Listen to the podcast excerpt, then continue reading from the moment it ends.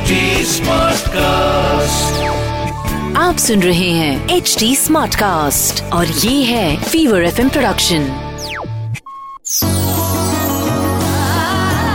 ये है the Fever folk project project RJ Piyush और आरजे निशांत के साथ. जब किसी सॉन्ग के लिरिक्स जहन में बहुत अंदर तक उतर जाए जब सालों से भीतर जमा बैठा कोई दर्द अपनी जैसी ही किसी धुन को पाकर पिघल जाए और जब रोंगटे खड़े हो जाए, तब समझिए आप कि हाँ आज म्यूज़िक सुना है और ये सारे के सारा तिलिस्म एक सच्चे मन का होता है, जो बस दिल की बात दिल से करता है।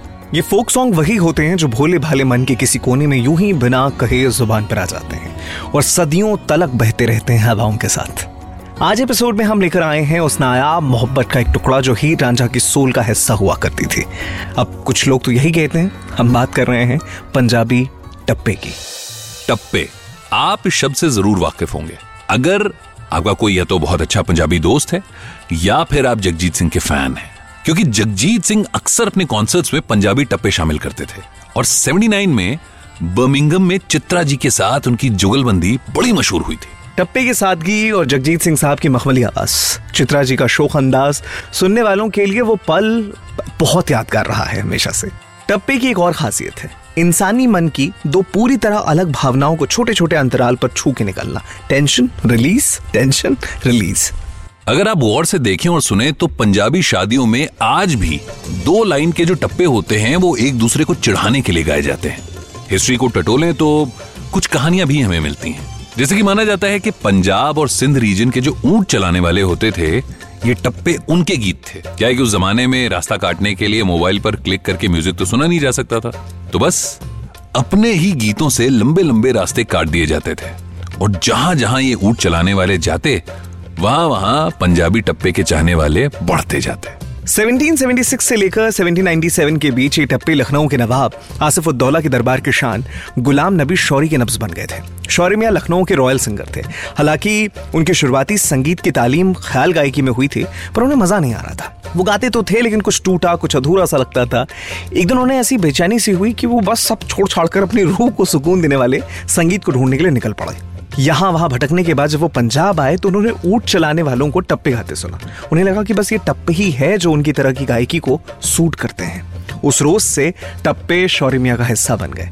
आज भी मॉडर्न टप्पे गाने वाले लोग अपने गीतों के ज़रिए शौर्य मियाँ को उनका नाम लेकर ट्रिब्यूट देते हैं। देखिए, टप्पे का रियाज खासतौर से गायकी के उन रागों पर किया जाता था जो लव और सेंसिटिविटी को एक्सप्रेस करते थे, जैसे खमाज, भैरवी देश तो एनर्जेटिक तान और असमान फिर भी रिदमिक म्यूज़िक असली टप्पे की पहचान है। पंजाब और सिंध की धूल भरे रास्तों से निकलने वाले ये टप्पे अवध, ग्वालियर और बनारस के दरबार में भी अपना जलवा दिखा चुके हैं। और आखिर में बंगाल तक जा पहुँचे। जी हाँ एटीन सेंचुरी में एक जनाब हुआ करते थे, राम निधि गुप्ता उर्फ़ निधु बाबू जो शौरी मियाँ से एक साल बड़े थे और उनके जाने के तकरीबन चालीस दशक तक थे। निधु बाबू को लखनऊ में फ़ेमस इन टप्पों से प्यार हो गया था। उन्होंने पंजाबी टप्पों को अपनी बंगाली भाषा में कंपोज किया। अपने वर्जन को उन्होंने थोड़ा सा स्लो डाउन किया और शोरी साहब से लंबे गीत लिखे। और इस तरह से पंजाबी टप्पे बंगाली में गाए जाने लगे। बाय वे लोग कहते हैं कि निधि बाबू किसी की मोहब्बत में टप्पे लिखते और गाते चले गए। उनके बाद भी बंगाल में जो संगीतकार आए, उन्होंने टप्पे में थोड़े से अपने मन की आवाज़ और अपना अंदाज मिलाते हुए तान मिलाते चले गए और संगीत का जादू चलता चला गया।